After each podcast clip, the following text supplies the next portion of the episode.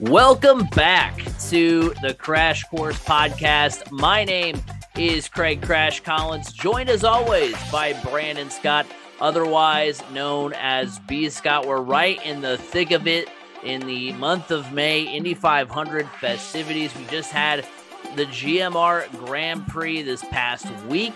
Uh, that was a lot of fun watching uh, Colton Herta grab the victory there.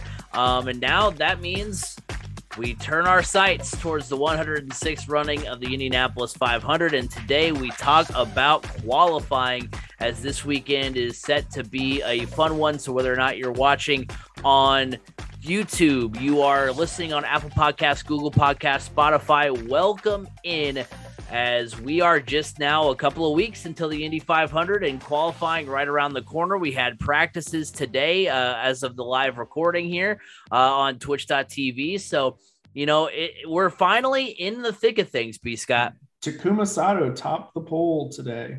And he was um, one of the quicker ones in the oval test, too. Um, so, yeah. or the uh, open test a couple of weeks ago. So, I mean, Takuma Sato, two-time Indy 500 champ, is uh, off to a good, uh, you know, a good run. And it kind of, you know, we may we're gonna give our predictions at the end of the show who we think is going to be the, on the front row. Maybe maybe one of us jostles it up a little bit, but that's what we're going to get into today. We're going to talk about the GMR Grand Prix. Uh, we're going to talk about um, our takeaways from that, as well as we're going to preview qualifying. We're going to talk a little bit about uh, the weekend ahead.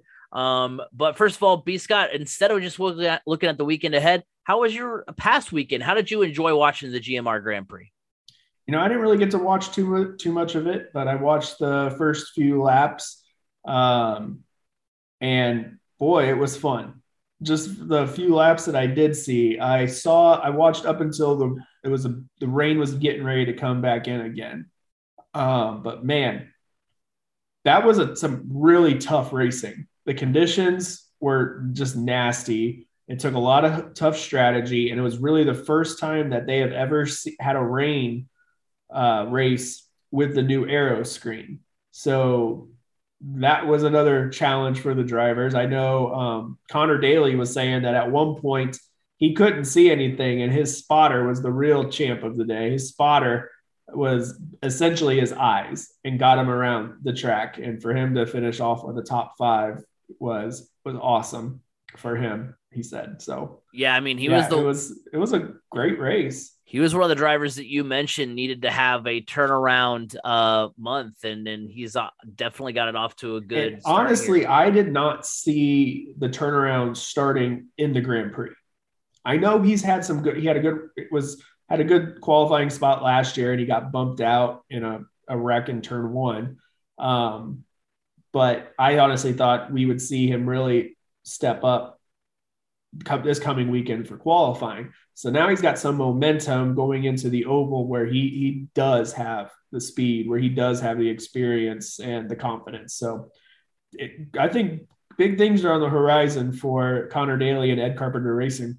Well, one thing that we just put in our rear view mirror, as we mentioned, is the GMR Grand Prix. That's where it all got started for Connor and a bunch of other uh, Indy car, Indy 500 hopefuls. Uh, let's go ahead and take a peek back at the 2022 GMR Grand Prix. First of all, Will Power sits P1. Uh, it's his fourth pole on the Indy Road Course, his 64th career pole, which is three short of Mario Andretti's all-time record. So that's pretty crazy. It was a I'm wet. Scott Dixon yeah.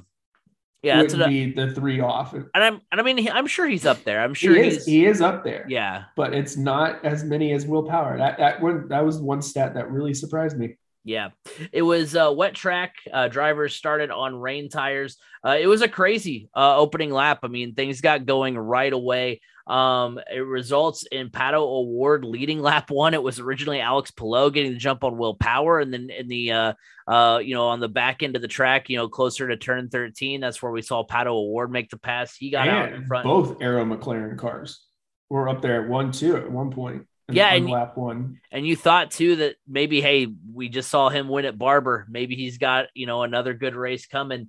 Um, Will Power went from first to fourth on that on that uh, lap as well, so that was pretty insane. So a lot of action early, very surprising. Pretty much everybody got through turn one um, relatively unscathed, uh, which is usually the the big action turn, uh, especially on the opening lap.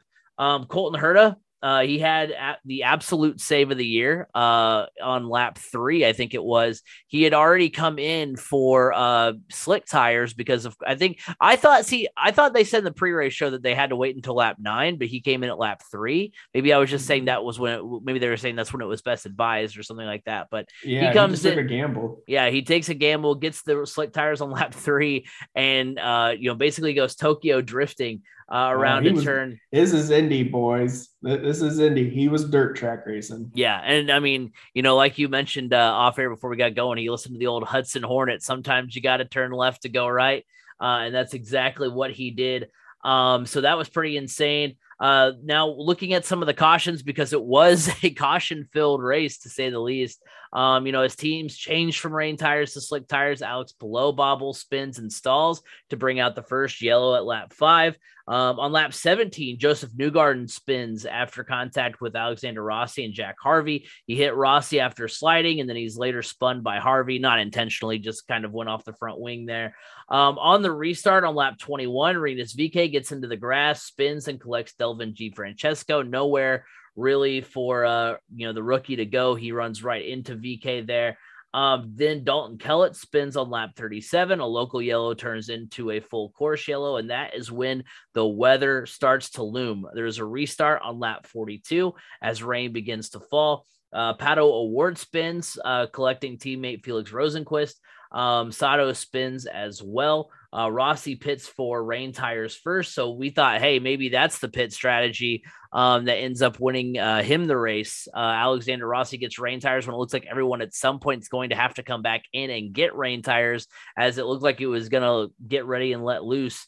Um, as far as rain's concerned, uh, Jimmie Johnson spins on lap 57 uh, to bring out another yellow. Um, and then at that point, it becomes a timed race uh, after the caution for Jimmie Johnson. Uh, uh, so I think at the time it was like with eight, they, they put 18 minutes on the clock. Um, Green comes out with 14:23 to go. Uh, then the caution comes out pretty much immediately as Scott McLaughlin spins uh, while on slick tires. Green comes out uh, for the final time um, on you know with uh, 6:11 left on the clock. Juan Pablo Montoya he has a collision uh, which brings out a caution with under two minutes to go to ins- to essentially win the race uh, for Col- Colton Herta. It ends the race. Colton Herta grabs the victory. Race summary: Colton Herta leads 50 of 75 laps. Uh, Simon Pagenaud, Will Power, uh, Scott Dixon, and uh, or B Scott's dark horse uh, and my pick to win rounds out the podium. Marcus Ericsson uh, was fourth. Colton Herta. Um, oh wait, that's yeah, I got that wrong. Who's who ended up being fifth? I wrote down Connor Daly. Connor Daly. There we go. I must have just Colton Herta on the brain. Uh, but Connor Daly with the much needed uh, fifth place finish. Um, there was 10 lead changes among six drivers, eight cautions for 31 laps, so pretty much half the race there. Uh, point standings coming out of the GMR Grand Prix heading into Indy. Will Power has the points lead. He's got 170. Alex Palou is 14 points behind him. Scott McLaughlin is third, 18 points off the pace. Josef Newgarden is back uh, 30 points. He's in fourth, and Scott Dixon currently fifth at minus 37. So, looking at our reaction from this race, I mean, it was, you know, insanity as a guy who, you know, gets really intrigued by the strategy of sports. Uh, that the weather added another element um, you know, that you just didn't expect because it's not like it went from okay, it's you know raining for the first half of the race. Now it's cleared out, and so that's part of the strategy when you switch. You know, when you switch because of the the wetness or dryness of the track. It was like weather's not only you know been here, it's potentially coming back, and we don't know when it's going to hit. And when do you make the gamble to go back? And you've got Colton Herta, who's like, you know what? Once we go to slicks, we're just going to stay on slicks. We're not even worried about it. Um, and you know, it was just insane. I mean, I know um, you know, it, it basically made the, the it, this race, you know, pit strategy on steroids, which I actually kind of like. Uh, now in 2019, the G, the Indy Grand Prix was also a wet race, but I don't remember the weather being so uncertain and playing this much of a factor. I'm pretty sure it was one of those like it started out wet and then just got drier as the race went on, or maybe no, it was reversed. opposite. Yeah, yeah, reversed. Yeah, it was dry and kind of cold and windy, and then the rain moved in and that's when Simon Pagenaud hit the turbo boost button and just dominated the field. Right. Uh, the weather was so uncertain that half of the completed laps were under caution. So that's pretty much the main drawback is that there was a lot of yellow and caution laps because it seemed like even race control was like, we don't really know what to expect here. So that just kind of added another element. Uh, there was so much intrigue um, in when to uh, switch between rain to regular tires that created an extra element. Uh, which kind of made up for the caution laps because even even under caution, the discussion was when do we switch to which tire? What do we do? Um, and I'm really intrigued uh, by the storylines heading into the Indy 500. I mean, we talked about it a little bit last week. Uh, Will Power now, now is the points leader, uh, but the rest of Penske is struggling. McLaughlin and Newgarden have their worst finishes of the year so far. McLaughlin's best finish since being on the podium the first two weeks is sixth at Barber. Uh, New Newgarden's two wins are the only top 10 finishes he has. He's been like 14th, 20th, and 25th. So um, some really rough stretches there for the rest of the Penske crew. Scott Dixon's uh, streak without a win continues. He's now at 18 races, and Honda finally on the board with a win. So, uh, some of the storylines of the year that we talked about going into May last week are now starting to kind of unfold and, and pick which direction they're going to be in heading into the Indy 500. So it was a really intriguing race. I think it was a good one. Um, and uh, yeah, it was just that weather, um, you know, just made it that much more crazy. Look, the weather is the reason Penske struggled. It's the reason a lot of people struggled. And I don't think it's any coincidence whatsoever that the driver that won is the driver that's most likely heading to Formula One here within the, the very near future. I mean, this was a Formula One race. If you watch have watched Drive to Survive at all, you know they race in the rain a lot. So this was the, the run that just screamed Colton Herta is a future Formula One driver.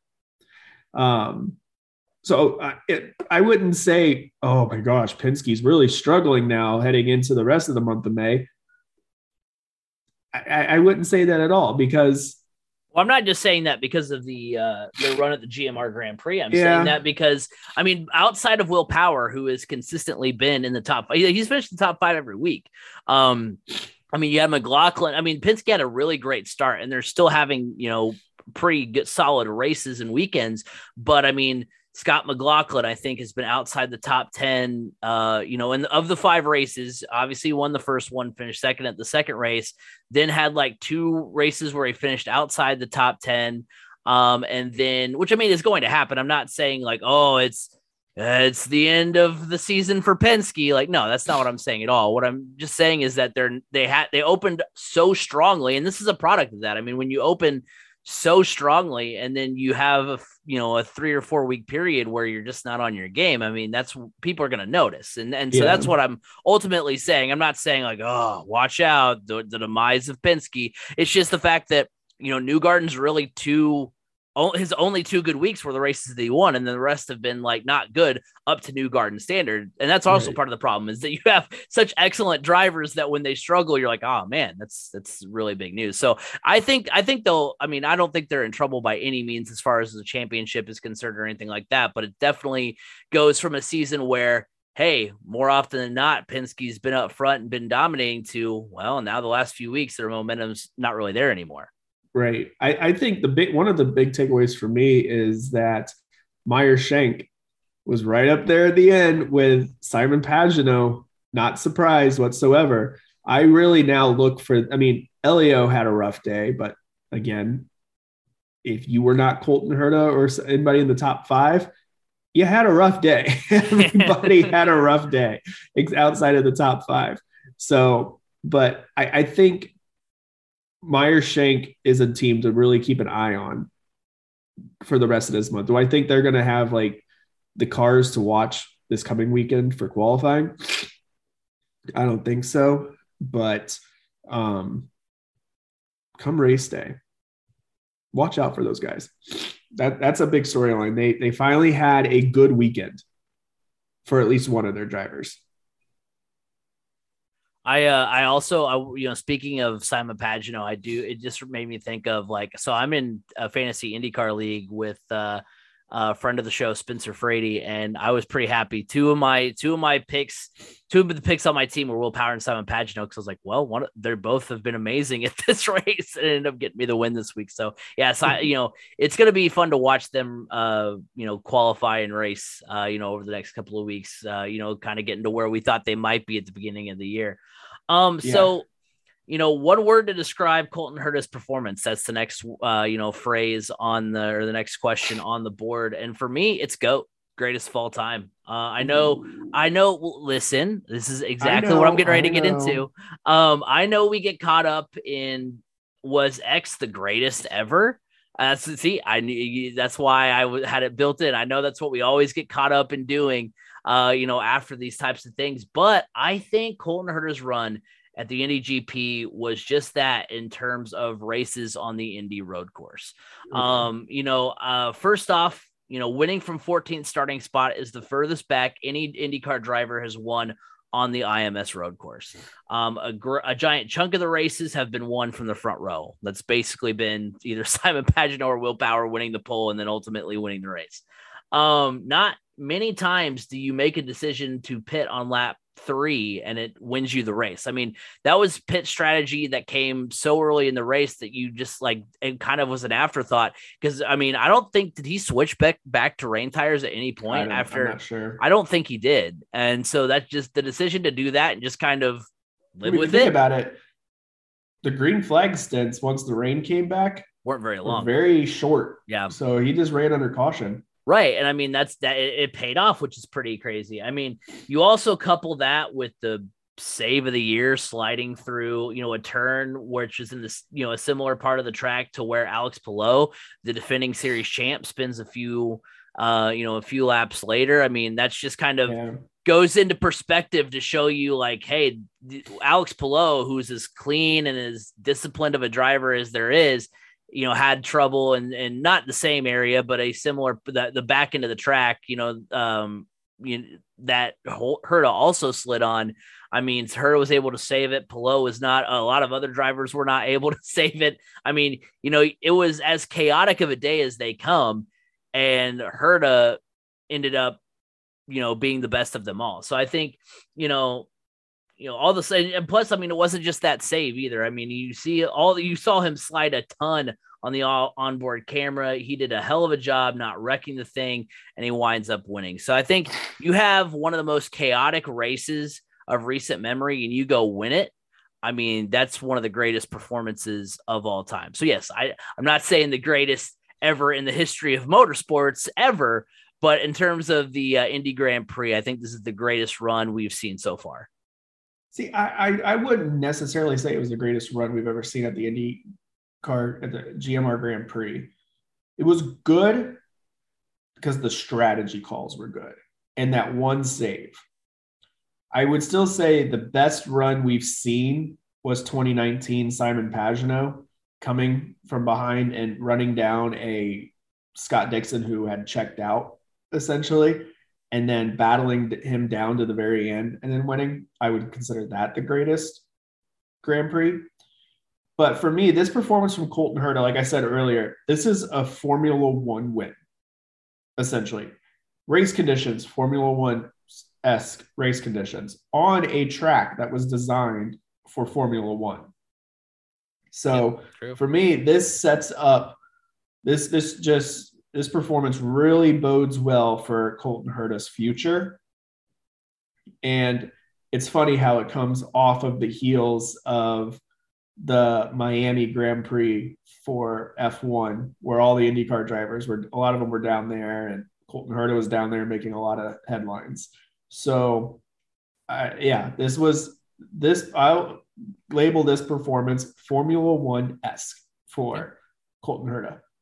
Yeah, memorable too, because I think this was one of those races where you're going to like in five years be like, remember that time where like Colton Herta almost spun out and he ended up winning the race? He decided he was going to pit for rain tire or for slicks at lap three and it ended up paying off. Cause I mean, there's, I know, you know, you bring up Formula One and I, we used to, my family used to go to the US Grand Prix uh, when it was at Indy.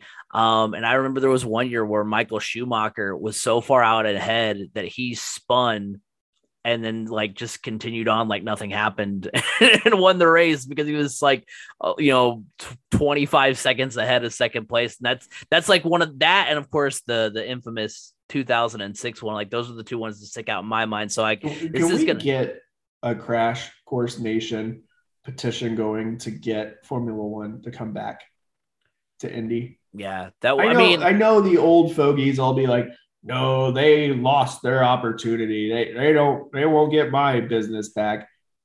Sit down, boomer. it's gonna be fine. I just feel like with the popularity of the Netflix series Drive to Survive and how that has made Formula One popular in the US again, popular enough that there's two races in the US now. I was going to ask if there was if there was multiple country well, there, or multiple races in in there, one country. There are. Um, for a lot of countries, they'll go back to the same track a couple times. Hmm. But in the US, they come to Miami now, and then they do the US Grand Prix at the uh, Circuit of America, the Circuits of America down in Austin. That's still on the schedule. It would it would be interesting how they would navigate it because for one, I think you would need to have it at a different time of the year because they usually had it in like September when it was like cold and rainy. Um, but I think But that's Formula 1 racing though. That's true. I th- I think it would be like one of those things where I don't see it even being like a, something that you would even consider until like maybe 2026. At that point you're 20 mm-hmm. years past the fiasco, everything's kind of in the books. All the, you know, the people that remember that race are probably not actually coming to it anymore like like cuz I mean as it was one of those things where it was a messy breakup between Indy yeah. and F1, but it was also a mutual breakup. It's not that I mean Indy Indy had, you know, was upset with F1, F1 was upset with Indy. So it's not like F, you know, Indy it's not like Indy the dropped the ball or fixed. yeah. So and we have somebody in charge at the speedway now and that is forward thinking and really wants it to come back that and also i mean if you start seeing guys from indycar go over well we've seen Formula guys from formula one come over here right race so in the indy 500 if, if that continues if that kind of relationship continues i think then we'll see probably more and more likely that they could potentially oh, come yeah. Back. i mean you could uh, there's potential for i mean at least colton herta yeah to jump ship for sure. Then you mentioned Rossi which, too. Which, which which McLaren team is Rossi looking at? Right, Formula One or is it the IndyCar? Um, didn't you say Rossi could potentially jump ship yeah. too? Yeah, and I mean, well, heck, that's what I was just saying. I was like, which McLaren team was he, or is he rumored to? Is it the Formula One McLaren or is it the IndyCar McLaren? Yeah, I mean, Andretti Autosport could look completely different in a couple of years. I mean, that um, the flag, the flagship of that team could be a former Formula One driver, Romain Grosjean. I mean, yeah, so it's definitely there. Um, so he's, uh, he's one I was surprised did not have a better weekend. Yeah, yeah. The conditions were favorable for somebody like him to really step forward. And same thing with, well, I guess Marcus Ericsson did have a good weekend because he's a former former F1 driver as well. I'm yeah, I, I'm with you because I definitely expected with a little bit better equipment than where he was last year. I expected him to potentially contend, but yeah, he really wasn't. He was really kind of an afterthought. He wasn't really up there a whole lot. So yeah, you would have I, thought his his past experience and his kind of well, maybe the aeroscreen, maybe that that maybe may have, may have been an issue, and he doesn't really know how to handle a spotter how to utilize a spotter too well yet. True. So I don't know. Just a just a thought. Something that I just kind of realized. I was like, wait a second.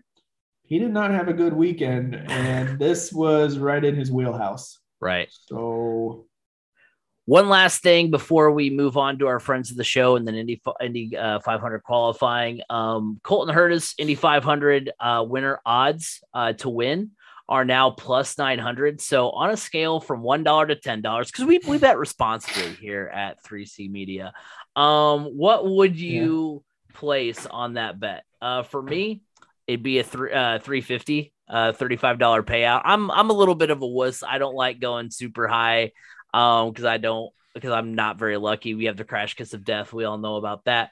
Um, but it's, I mean, it's really hard to sweep Indy. Um, I mean, Will Power did it in 2018. Simon Pagenaud did it in 2019, but those are the only two to do it. Yeah, um, but it was recent. Right, enough. true. And Herta does race for Andretti. Yeah. Whereas Andretti, I mean, okay. I guess if you had to say this was the pay, this would be the bet for if Herta could get the pole. I'd be like, oh yeah, that that's that's a that's a strong possibility because it seems like Andretti's cars always run well in practice and qualifying. Come race day, sometimes they're there. Yeah. Um, but yeah, I mean, call it recent recency bias, but I believe after watching a race that was truly one of the most unpredictable, Herta can win the randomness that is the Indy 500 because the Indy 500 it can be as random as they come as well. And also, I just wanted to you know defend myself a little bit. 350 is respectable, or uh, 350 is a respectable bet because it's not so little that you feel cheap, uh, but it's also still a solid payout. Like you get you get a nice 35 bucks. You can go buy a nice dinner with that. I mean, you know, at least in terms of Roadhouse. exactly, yeah. I mean, some, get some good steak and some cinnamon rolls or some cinnamon, uh, buns with the cinnamon butter. Yeah. Now I got Craig all hungry. Oh yeah, yeah. That's why the, that's what the silence is. I'm just envisioning like, the. He's like Homer Simpson. I'm just oh. I'm there. I'm there right now. I'm like, oh my gosh, I could go for that right now. But what about you, B Scott? What what would you put on that bet? You know, oh, this is a tough one because of the odds. I, at this point, I would look at the odds with the payout. Um, I haven't done the math because I'm not good at math. Well, it's plus uh, at plus nine hundred. It was pretty much like like so. Three fifty is thirty five. So a ten dollar bet would get you a hundred, and so it's basically on a scale yeah. zero. To- I I think. I want to go. I'm going to say I would go about five five on it for a $50 payout. Really? Because you do have the Andretti power there and Honda. And I don't know, it kind of looks like right now Honda may have a little bit of a better power, but we're only one day into practice. So yeah, I would say a $5. You know, he is feeling confident right now. And I think outside of winning a championship, this would be one of those things that if Colton Herta were to be able to pull this off, he would be able to look back and say, I've accomplished a lot in my IndyCar career. I didn't win the IndyCar championship, but I won the Indy 500. So now I can comfortably move on to Formula One. Yeah. So I'm going to say five just because there's a, the motivation is there and the momentum. I like it. I like it a lot. So before we get into Indy 500 qualifying preview, let's go ahead and talk about our friends of the show. Are you tired of your same old lunch hour of sitting and scrolling through your apps on your smartphone? Have you thought about playing a board game with your coworkers? Eat Lunch and Board Game is a podcast dedicated to telling you about board games that are great for lunchtime fun and some that are probably better saved for after work hours. I've been playing games at my office for over four years now, where I have made new friends and business connections that have been very useful. Board games build bridges. Remember also that you can like us on Facebook, 3C Media. Go follow us on Twitter at 3C Media Sports go to the YouTube channel. YouTube channel is hot in the streets right now. We are three subscribers away from 50. So if you're watching right now on YouTube or you're listening on the podcast app, go over to uh, YouTube, hit uh, hit like, hit subscribe, ring the bell, man. Uh, you know, subscriber gets a free ice cream cone from McDonald's as long as their ice cream machine is working. That's the caveat. Uh, also 3C Media on TikTok as well. Remember, we record live every week, twitch.tv slash Craig Crash. Uh, and then remember, you can listen to us every week on Apple Podcasts, Google Podcasts, Spotify, wherever podcasts can be heard. You can hear the Crash Course podcast. Also, just a quick shout out to uh, Pacers fans. The Pacers got sixth in the draft lottery uh, today. So, yeah, I know, kind of a little bit of a disappointment there. Um, I got my hopes up. I saw uh, our, our pal Nicky Oman of the IndyCar, yeah, of the IndyCar network was like, uh, you know, the Pacers have been one of once. yeah, just once the Pacers, please, but no dice. Even a top three pick. I mean, Yeah. top three. At least it wasn't ninth. yeah, Who got who got the top pick? Do you know? I did. It didn't say. I just got the ESPN notey that um that Oh, the you Pacers that. got da-da-da. Yeah, right. So I don't know. So while you look that up, I'm gonna go ahead and and kind of get into the qualifying here. Um, so uh, we do have a full entry list. The Magic, of course, The they did. Ma- oh, yeah, of course. and what are they going to do with it? They're Waste it. gonna, they're gonna be like, uh, is uh, let's say I can't. I don't know. I don't know enough prospects to name one that's uh, not a first round pick quality player. Um, but I mean, hey, there you go. Um, the Magic are first. Who are the teams in front of the Pacers? Do you see? All right. So the Detroit Pistons. So it's Magic Pistons. No, no. Number Oh. two was the Oak was the was the Thunder. Thunder. They, they, they do need it a lot. They were really. Three Houston Rockets. Okay. Four Sacramento Kings. And then five Detroit Pistons, six Pacers, seven Trailblazers, eight Lakers, nine Spurs, 10 Wizards, 11 Knicks, 12 Clippers, which is going to Oklahoma City, 13 Hornets, and 14 Cavs, who should have made the playoffs. And then the Pacers would have had another first round pick, but no. No, that's just how it goes for Pacers fans, unfortunately. Um. So yeah. So But there you go. Welcome Keegan Murray to the Indiana Pacers. That's about where he's projected to be picked I gotcha. from Iowa. Keegan Murray of Oh, yeah. I was trying to. I was like, that name sounds familiar, but why? And I was like, oh yeah, Keegan Murray. Well, I mean, that's not bad. Um, I don't know. I mean, you would like better, but it's not the worst. He's got bust written all over him, to be Mm. honest. Yeah, maybe. Well, what won't be a bust is the Indy 500 as we switch Oh, over to. is. No, exactly. Uh, so let's switch gears over to uh, qualifying this weekend. We do have a full entry list. We talked about it a little last week. Um, Stefan Wilson uh, from Dragon Speed Racing is the 33rd entrant. Uh, the way it's going to work is qualifying uh, will start on Saturday, quals day one. Then on Sunday, uh, the top 12 will requalify, top six advance to the fast six. Fast six will requalify to determine the points, uh, they're the pole sitter. Um, so looking at the uh, fast drivers um, from today, um, you know, there was a veterans uh, practice for practice one, and then I just I'm just gonna read off practice two because it was all cars. Takuma Sato was the fastest, um, the fastest driver today. Scott Dixon was second. Jimmie Johnson was third. Marcus Ooh. Ericsson fourth. Uh, Rinus VeeKay fifth. Alex Palou sixth. David Malukas looking for rookies to do well. Uh, he's seventh. Josef Newgarden eighth. Um, ninth, Tony Kanaan, 10th, Marco Andretti, 11th, Devlin DeFrancesco, 12th, Simon Pagenaud, 13th, Dalton Kellett, 14th, JR Hildebrand, uh, 15th, Felix Rosenqvist, uh, Helio Castroneves was 18, 18th, Scott McLaughlin, 22nd, Pato O'Ward, 24th, Colton Herta, 26th, um, Alexander Rossi, 27th, Conor Daly, 28th, Ed Carpenter, 29th, um, and then uh, Romain Grosjean was 31st. So, um, so that is how everything kind of shook up, uh, shook out after the first day of practice. So, uh, you know, getting into the thick of things here. Um, and so let's see here. You know, first kind of question we'll get into here. We're gonna have a couple of hot or cold questions. Um, we're gonna actually get into hot or cold right now uh, which basically means we're going to say a take and then say whether that take is a hot take or a cold take.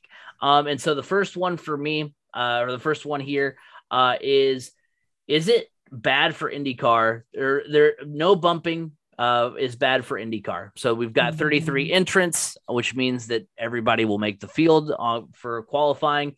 Uh, and for me, that's going to be hot. Um, you know, I was on Reddit and I found a compilation of bump day moments and it just made me think of all the drama it can bring. And I know that obviously that's what it's designed to do, and I know that it's not like that every time. Sometimes you have drivers that you see, you know, on the on the brink of getting bumped, and you're like, yeah, yeah, that makes sense.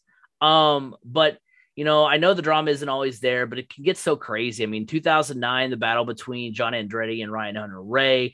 2010, Tony Kanaan barely makes it. I mean, there there's been several years where like Indy 500 like favorites and fan favorites have like yeah, struggled. 2010, uh, Tony Kanaan almost not making it. Was it 2010? Yeah, that was the one I just read off. Yeah, Tony. Okay, because there was also one where he wrecked the morning of. That that was that same year. Okay, because yeah. that's when he raced for. He was, yeah, in the 7-Eleven car still. Yeah, because yeah. I we I was an intern at Fox 59, and we were just pulling in that morning, and he had just wrecked and we were going driving by the garages and they were bringing his car in. Yeah. Um, you know, 2018, you have Hinchcliffe failing to make the race. 2019, Fernando Alonso bumped. So, I mean, 2017 was the la- uh was the um, last year with only 33 cars entered. Now that's with the exception of 2020 pandemic year. So I don't really, you know, that's a weird one. You just don't really yeah. count it too much. Uh, so to be lacking one of the more exciting elements for the first time in four races, not ran in a pandemic. I think that's a disappointment. Now, again, it's not to, you know, ring a buzzer, ring, you know, any alarm bells and say that IndyCar is in trouble. But I mean, to have and, and again, I mean, there's I'm sure reasons. I mean, we are still coming out of a pandemic too, so that could also be why there there may not be as many entrants. Well, also kind of it is well. it is more expensive today to put together an IndyCar team. Yeah, than it was just even in recent years. Right, that's so true too. That that is I know that is one of the bigger factors, but come on, where's Buddy Lazier when we need him? exactly. Get out there and limp that thing around for a few days just so we can bump you right back out. exactly. I mean, come on, put him out there in a go in a go kart. to see what he can do. Oh, but the thing is, no, you need more than just Buddy Lazier because Buddy Lazier is a past champion. Buddy Lazier is in. Would he be? I, no, at least no... in the past, there was a time where there's like a past champion provisional or something like that. Yeah, where Buddy Lazier basically got in because he was a past champion. He, he won the 500 in the past. Interesting. I was gonna say I knew there was there's that in NASCAR. There used to be that NASCAR. But in India, I remember for the 500 there was one for a while. I don't know if they do that anymore.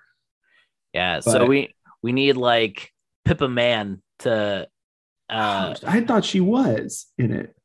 I don't think so. I didn't see her on no, the list. she's not, which is funny because they made such a big deal last year because she bumped her way in last year. Yeah. Hey, Pippa's always been one of my favorites ever since she ran like the entire race with no like water bottle. So like that's well, that's it was such impressive. a big deal last year because her entire team was was female. Yeah. So I'm surprised they didn't bring that back.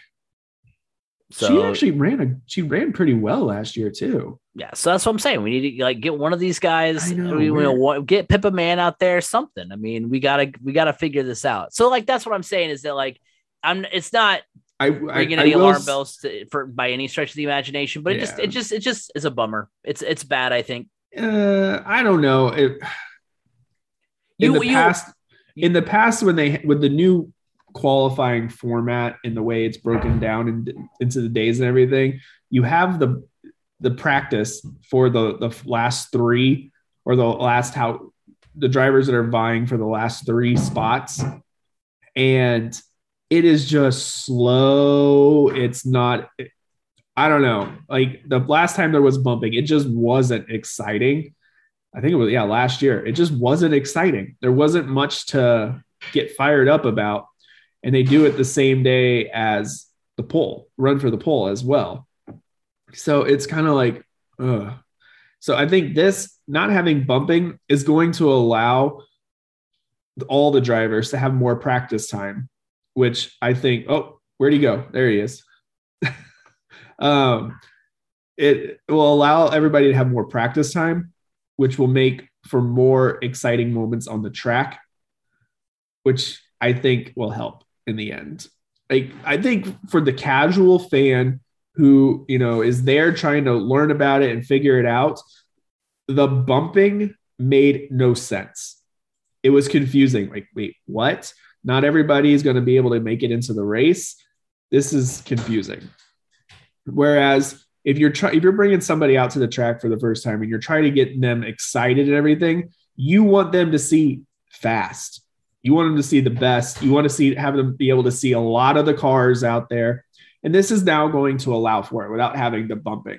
Now, I, I did like the bumping. I liked it. I'm a traditionalist when it comes to that sense. It's always that was always one of the fun things. But I think if you're looking at like future growth for the sport and a fan base, the ability to see the fast cars out there going for it on pole day, and see more time with all the cars out there on the track, I think that will help in the long run will help grow the fan base more than seeing four cars putts around the track for the last three positions in the race.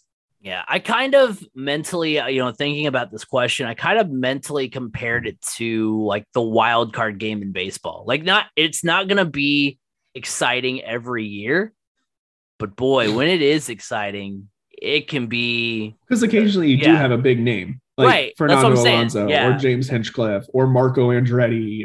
I mean Ryan Hunter-Reay. Because I mean, you just like because you just think like in the back of your mind, you're like, you can't have the Indy 500 without Hinch, right? Like, you, like this can't happen. Like when I remember when Tony Kanaan, like because I was still, you know, I, you know, I've always been a big Tony Kanaan fan. He was with the 7-Eleven crew. Like that 2010 year, I was like, I, you mean I'm gonna go to the Indy 500? My favorite driver's not gonna be in the race. Like, what is happening? Well, and it's it's really concerning for like these guys that are the full time drivers, like James Hinchcliffe that year. Like, yeah.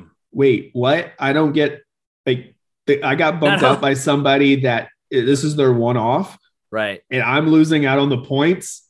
Yeah, and in that, oh man, in, in, that respective too, I guess that's where you can make the case where not having it is good too because you don't risk people that are full time drivers not making the race. But I'm just saying when when that drama is turned up, you know, to a hundred, it, it can be pretty exciting. Yeah. Um. So now moving on, uh, you know, take number two. Uh, a rookie will make the top 12 for qualifying. I think that's a hot take. Um, eight of the last 10 uh, Indy 500s have featured at least one rookie in the first four rows. Uh, three of the six rookies uh, who have ran this season uh, have at least one qualifying run in the top 12. So I have faith. I think this class of rookie hasn't been super sensational this year. They're starting to come around. Um, but I think that I, I think that today alone, three rookies were in the top 12. Right led by the one that I think could surprise everybody. yeah. So, uh, so yeah, I, I, think that's a hot take for sure. Oh yeah, definitely hot take. I mean, even if three rookies did not make the top 12 today, which means the rookies had a very good rookie orientation. Let's just put it that way. They passed with flying colors. Um, but you, when you look at who one of the rookies is and the, just how dominant he's been at this track. Well, even though it was another series. Real quickly though, I see when I wrote this question initially, I like wasn't even thinking about like Jimmy Indy Indy 500 rookies. I was thinking of rookies for the IndyCar series like this year. So like uh, that that's what I was going off of, and then I was like, oh yeah, I guess Romain Grosjean and Jimmie Johnson are both rookies of the Indy 500, so that's probably going to mean that. Well, that what's funny, and Romain Grosjean was uh, 31st today, so they were both on opposite ends of the spectrum, right? Um, but technically, I think Jimmie Johnson is considered a rookie. Yeah, he is. He is. He is for IndyCar. Yeah, he is for sure. Okay, because yeah, he's a full time now. Fine for the first time. So yeah, I think this is definitely a hot take. And also because some of these guys that are like full-time rookies outside of like Jimmie Johnson, they were really good Indy Lights drivers. So that typically these guys have that confidence, at least around IMS. So I think, yeah, I think that's, I think out of all the takes on here, this is probably the hottest of them all final take here Scott Dixon will repeat as Indy 500 pole sitter. Um, I, uh, you know, I, so I was hard to disc say no. Right, exactly. I mean, because it's happened in recent memory. Uh, you know, Helio Castroneves won three poles in four years, uh, from 2007 to 2010. More recently, Ed Carpenter sat on the pole in back-to-back years in 2013 and 2014. But those are the last time. Uh, that's the last two times it's happened in the past 30 years. B Scott, I believe you were uh, alive for the one other time it's happened, like in our lifetime, which is Rick Mears, I think in '89, uh, secured his his third pole um, in four years. Um, so just outside our time frame, I just wanted to make a, a shot at you that you're a little bit older than me. That's, that must have been alive for the other for a couple of them. Yeah. Um, but the bottom line, even though Dixon sat on the pole uh, four times, uh, you know, for the Indy 500, back to back poles is a rare feat. Also, Dixon has not started P1 since last Indy 500. So he's not only got a long streak without a win, he's got a long streak without a pole. If he's already pulling speeds, like but yeah, he he's now, second though. Yeah, he was literally second today. I think he was second or third in the test too. Today was pretty warm. It's it's going to be interesting this weekend I'll say this now to get it out of the way. Saturday, there's a good chance of rain and storms. So Sunday could get really interesting with trying to get all the qualifying in. And it's going, so it's going to be a green track. And if you watch the race on Sunday, you saw Townsend Bell describe what a green track is like. Yeah. the granola bar. With the granola bar, which was pretty insane, pretty incredible. Yeah. But not only is it going to be a green track, but the temperature is supposed to be down in the mid to low, the low to mid 60s for the high that day. So right now it's warmer than it would it's going to be for qualifying. So speeds are going to be through. I they're gonna it's to be a fast track. Let's just put it that way. Um, but it could be a slick track too. Not much rubber down.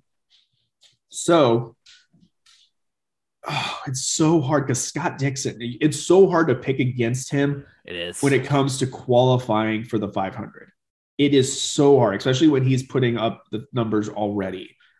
But I'm going to say he does not repeat because there are a lot of drivers today that were just getting their, they were out scuffing tires. They were just getting tires prepared for the week, prepared for the weekend, getting their cars loose, getting everything shook out.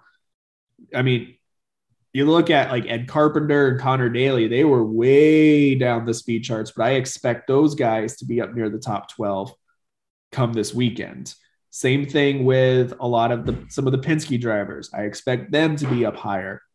Typically, the teams that you see come out straight out of the gates. It, honestly, this isn't too much of a surprise, I should say. Typically, when we get into practice, the teams that come out hottest right out of the gates are always Andretti and Ganassi. And they just like, oh my gosh, look, they're so consistent, they're so fast. And then out of nowhere, you get some of these other players that step in closer to qualifying. So I can't say for certain. I mean, I would. I, there's so many. There's. I think there's a good handful of drivers that could win the pole. But I don't, I mean, Scott Dixon has a really good chance, but I'm going to say no just because where conditions could be. Because conditions could be on Sunday, could be a lot more like they were when they came out for the oval test back in April. A little bit cooler, windier, cloudy, not the best conditions, but ability to put up fast speeds. So I, that's why I'm going to say no, and I wouldn't be surprised to see somebody like Josef Newgarden. Yeah, Newgarden Newgarden was up there for me too. Yeah, it's just one of those things where you you feel you feel like you should be picking it, but also like it just doesn't happen as often enough to be like, oh yeah, for sure it's going to happen. So I mean, I wouldn't even be surprised to see Jimmie Johnson get it. Yeah, that would be. I mean, cool. let's be honest. He's he's running Ganassi power. He's a Ganassi driver. Yeah, and they come out like I said, they come out of the gate hot and they're consistently hot. And this is a guy that knows this track. He's finally somewhere in his element. And look where he was in his element. He did pretty well at Texas, felt comfortable there. So I I wouldn't be surprised to see. I mean, I, I will at least say this: Jimmie Johnson is going to be in the, the Fast Twelve. Right. Well, let's go ahead and get into it then. Our, our qualification predictions. Uh, so what we're going to do is we're going to do our prediction for uh, highest qualifying rookie, our pole sitter, and then our front row. Um, so and we'll do we'll do pole sitter and front row at the same time. Um, but as far as highest qualifying rookie, I'm gonna go with Cal Ilott. Um, I you know he's been turning you know, he's turned uh, two of the best, if not the best, qualifying efforts among rookies this season. Again, um, writing this question, I totally spaced that there are Indy 500 rookies that are also not rookies uh, for the full time IndyCar circuit. So I, but I'm just going to stick with Cal Ilott. I think he's going to do a good job. He was 11th at Barber. Uh, he was seventh last week at the Indy GP in terms of qualifying. He uh, he was 18th during the Open test, and I think 16th or 17th today. So he's he's he's been about middle of the pack. I think he can get to 12th. Um, you know, he's the fastest among the 2022 rookie class. Uh, you know, Jimmie Johnson remain Romain Grosjean or Indy 500 rookies, but we're and we're quicker during the open test. But as far as when we're looking at you know just strictly full you know rookies as far as the whole series is concerned, I think uh, I'm going to go with Cal Ilott. I think he's going to have a good uh, Saturday and Sunday. Well, I'm a traditionalist. I'm going Indy 500 rookies. I'm going Jimmie Johnson. I mean, this he's proven it, proving it right now. Oh yeah, he he's going to be up there, and he's going to be a, a force to contend with this this month. So, Jimmie Johnson will be the highest qualifying rookie. Jimmie Johnson, I'll go ahead and say it. Jimmie Johnson's going to be the Indy 500 Rookie of the Year. Oh yeah, I mean it's really shaping the, up to be that way. I mean, you know, we're going to make weird to say Jimmie right. Johnson's going to be the Indy 500 Rookie of the Year. It's like, right. Is that I mean, that's not even fair? right. I mean, uh, it's it's what it's uh, the the relationship between, with me and Jimmie Johnson has definitely changed over time. He went from you know when I first started, you know when I was watching NASCAR and he first came into like the uh, what used to be the Busch series. You know, you have that wreck at Watkins Glen that made me a little bit of a fan of him just because that was just an insane crash and he jumps up and you know is jumping on the you know roof of the car afterwards because everybody thought like oh man this is a really bad wreck. He's probably really hurt.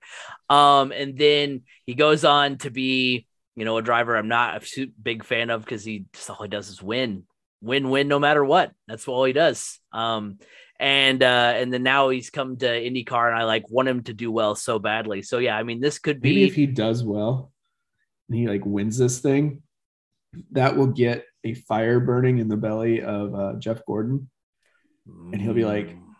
"I'm gonna come race one Indy 500." I would love that. Jeff that, Gordon- that will be the first sellout since the 100th running. I can guarantee it. I can oh, yeah. guarantee it. Yeah. I mean, could you imagine like let's have a Indy 500 where a team forms of Tony Stewart and Jeff Gordon. Tony Stewart can't fit in an Indy car anymore. I'm sure if if Jeff Gordon was like, "Hey, we're gonna be teammates at the Indy 500," he could he could work out and do it. If I if I can start going to the gym again and start slimming down, Tony Stewart can go to the gym again and start slimming down. No, I mean, I, if I was Jeff Gordon, I'm gonna I'm pushing Dale Earnhardt Jr. to do it. That'd be a good one too. I yeah, especially I mean, with his work with NBC. I mean, going back through which I need to. Have you watched Lost Speedways? This is right. No, I need to. I, I decided that I'm I've got too way. many shows running at one right. time, and I need to get some done. I don't necessarily have too many shows, but I also just bought MLB TV because it was supposed to be at a discounted price, um, which I didn't get the discount. That's kind of really sad, but I, I, know. Um, but uh, so like I I need to get some usage out of that too. But yeah, I keep seeing Lost Speedways pop up on Peacock, and I'm like, I need to watch that, and I just don't, but I need to. Um, but like I was going back through when I was looking at like qualifying results from past years, like I I forgot Kurt Busch ran the Indy 500. Like the year Tony Kanaan won. Yeah, like Kurt Busch almost won it. yeah, yeah, Kurt Busch just ran a couple of them, which is wild. Um, so yeah, I, would love to see more of the NASCAR names that I grew up with do well. I mean, uh, like even if Jimmie Johnson ends up winning the whole thing, I'll be excited. Um, so let's go ahead and give our front row. Uh, for me, the pole sitter is going to be Scott McLaughlin. I know it didn't really show in uh, the in the test in the qual- uh, practice session today. Like um, I said, a lot of the Penske drivers were just shaking the cars out, getting right. tires scuffed. McLaughlin, sure that's what they did. They ran, went out there, ran a couple laps, pulled back in, changed tires, went back out, same thing. McLaughlin has been uh, in the top six in qualifying three of the five races this season. Of the eight drivers who turned at least 170 laps in the open test, McLaughlin was the fastest. He was fifth overall. So uh, I, I, I have a, I have faith that Scott McLaughlin can uh, start that that that turnaround for Penske. Uh, you know, here, uh, you know, on qualifying weekend. The rest of the front row for me, if I can't pick Scott Dixon to be first, I'll pick him to be second. He's going to be in the inside of row one. Uh, he's uh, he's started on the front row of three of the last five Indy 500s. Mentioned earlier that he's got four poles to his name. He was fourth quickest in the open test. Dude knows how to get around Indy, and he knows how to get around Indy fast. So I think Scott Dixon will be in the inside of row one, or sorry, the middle of row one. Uh, and then Josef Newgarden uh, rounds out the front row for me. Um, Newgarden was fastest at the open test. He's been in the top 10 in all five uh, qualifying sessions this season. So he's been fast all year when it comes to qualifying. So it's going to be a very Penske centric front row as far as uh, what I'm predicting. So my pole sitter, I actually have Josef Newgarden as the pole sitter. Um, I think he's due. Yeah. But then he's going to turn, I'm going to make this prediction. He's going to turn around and He's gonna pull Scott Sharp. He's gonna wreck, wreck in the bust. first. He's gonna wreck in the first turn of the first lap. So, but I'm going with Josef Newgarden because that open test and just how similar the conditions are going to be this weekend from that compared to that open test. Um, so I like his chances there.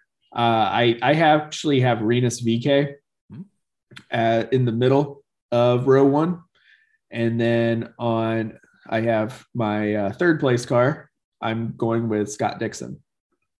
I like it. It's a I like that front row. I like VeeKay up there too. He wasn't he, he was like fifth today, I think, too. So I mean he's he's been pretty fast. He, has been a front row guy here recently for in the 500.